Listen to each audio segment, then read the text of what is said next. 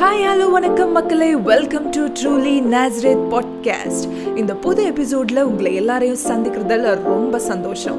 நீங்கள் எல்லாரும் நல்லா இருப்பீங்கன்னு நான் நம்புகிறேன் ஆமாங்க நம்ம எல்லாருக்குமே இந்த சம்மர் வெக்கேஷன் முடிவுக்கு வருதில்ல?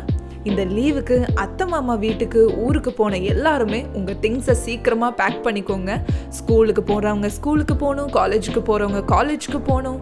ச்சே எவ்வளோ சீக்கிரமாக இந்த ஹாலிடேஸ் முடிஞ்சிச்சுல்ல? இப்போ தான் ஆரம்பித்த மாதிரி இருக்குது அதுக்குள்ளே முடிஞ்சிருச்சு. எப்போவுமே நல்ல காரியங்கள் நீண்ட நேரங்களுக்கு நிலை நிற்காதுல்ல? But every end it's a beginning of something உங்களுக்கு ஒரு சின்ன கதை சொல்லவா?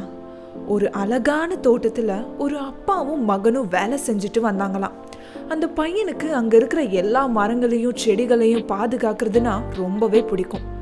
அப்போ ஒரு நாள் அந்த பையன் அங்கே ஒரு செடியை கவனிக்கும் போது அதில் ஒரு அழகான கலரில் இருக்கிற கேட்டப்பில்லரை பார்த்தானா. அது பார்க்கவே அழகாக இருந்ததுனால அந்த பையன் அவங்க அப்பா கிட்ட ஓடி போய் சொன்னானா அப்பா இந்த புழு பார்க்க ரொம்ப அழகாக இருக்கு. இது நம்மளே வச்சுக்கலாமான்னு கேட்டானா. அவங்க அப்பாவும் சிரிச்சுக்கிட்டே ஓகேப்பா நம்ம வச்சுக்கலாமே அப்படின்னு சொல்லிட்டாங்களாம். ஸோ அந்த பையன் அந்த புழுவை தன் கூடவே ஒரு செடியில் வச்சுட்டு இருந்தானா. அதுக்கு டெய்லி சாப்பாடு போடுவானா தண்ணி கொடுப்பானா அது கூட நிறைய டைம் ஸ்பெண்ட் பண்ணுவானா. ரொம்ப சந்தோஷமாக போயிட்டு இருந்துச்சு. ஒரு நாள் நைட் என்னாச்சுன்னா அந்த புழு தன்னை சுற்றி கூடு கட்டி அதுக்குள்ளே போயிடுச்சான் அடுத்த நாள் அந்த பையன் அந்த பார்க்கும்போது அந்த புழு தன்னைத்தானே கூடில் மூடி இருக்கிறதா பார்த்துட்டு அவன் அந்த புழு இறந்துருச்சுன்னு நினச்சி ரொம்பவே வருத்தப்பட்டானா. உடனே அவங்க அப்பா கிட்ட ஓடி போய் அப்பா நான் வளர்த்த புழு இறந்து போயிடுச்சுன்னு சொல்லி ரொம்பவே அழுது கவலைப்பட்டானா. அப்பா நம்ம அதை புதைச்சிடலாமான்னு சொன்னானா. அதுக்கு அப்பா தம்பி நீ ஏன் கவலைப்படுற? கொஞ்ச நாள் வெயிட் பண்ணி உனக்கு புரியும்னு சொன்னாராம். அந்த பையனுக்கு ஒன்றுமே புரியல. ஏன் அப்பா இப்படி சொன்னாரு? அதுதான் அந்த புழு செத்துடுச்சே. இப்போ வெயிட் பண்ணுறதுல என்ன இருக்குன்னு நினச்சானா. ஆல்சோ அந்த இழப்பை நினச்சி ரொம்பவே கவலைப்பட்டானா. சில நாள் கழிச்சு அந்த புழு அந்த கொக்குன் அதாவது அந்த கூட்டுல இருந்து வெளியே வந்துச்சு.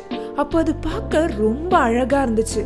அழகான ஒரு பட்டாம்பூச்சியா இருந்துச்சு. அதை பார்த்த அந்த பையனுக்கு ரொம்பவே சந்தோஷமா இருந்துச்சு. அப்போ அவங்க அப்பா அவன் கிட்ட சொன்னாராம் பாத்தியா தம்பி நீ அந்த புழு செத்துடுச்சுன்னு ஃபீல் பண்ணி அதை புதைச்சிடலான்னு சொன்ன. ஆனா இப்போ பாத்தியா அது இவ்வளோ அழகா புதுசா வந்திருக்குன்னு சொன்னாராம். நம்ம கூட நிறைய வேலையில் நமக்கு வர இழப்புகளை கண்டு நம்ம ப்ராக்ரஸை சடனாக ஸ்டாப் பண்ணி புதைக்க நினைக்கிறோம். ஆனால் அந்த இழப்பில் வந்த முடிவு நெக்ஸ்ட் ஸ்டெப்புக்கான ஆரம்பம்னு நம்ம நினைக்க மாட்டேங்கிறோம். Sometimes negative end can start a new beginning அந்த பையன் பார்த்தீங்களா அந்த புழு இறந்துருச்சுன்னு சொல்லி அதை புதைச்சிருந்தானா இப்போ நமக்கு அழகான பட்டாம்பூச்சியை பார்த்துருக்க மாட்டோம்.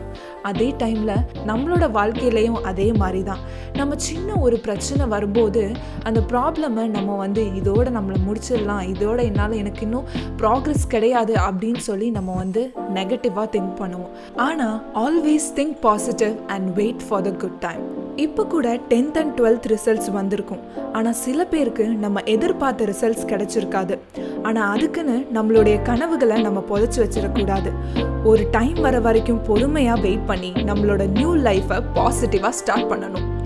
ஓகே மக்களே இந்த எபிசோடு உங்களுக்கு எல்லாருக்கும் யூஸ்ஃபுல்லாக இருந்துச்சுன்னு நம்புகிறேன் அடுத்த எபிசோடில் உங்களை எல்லாரையும் சந்திக்கிற வரைக்கும் until then it's bye from truly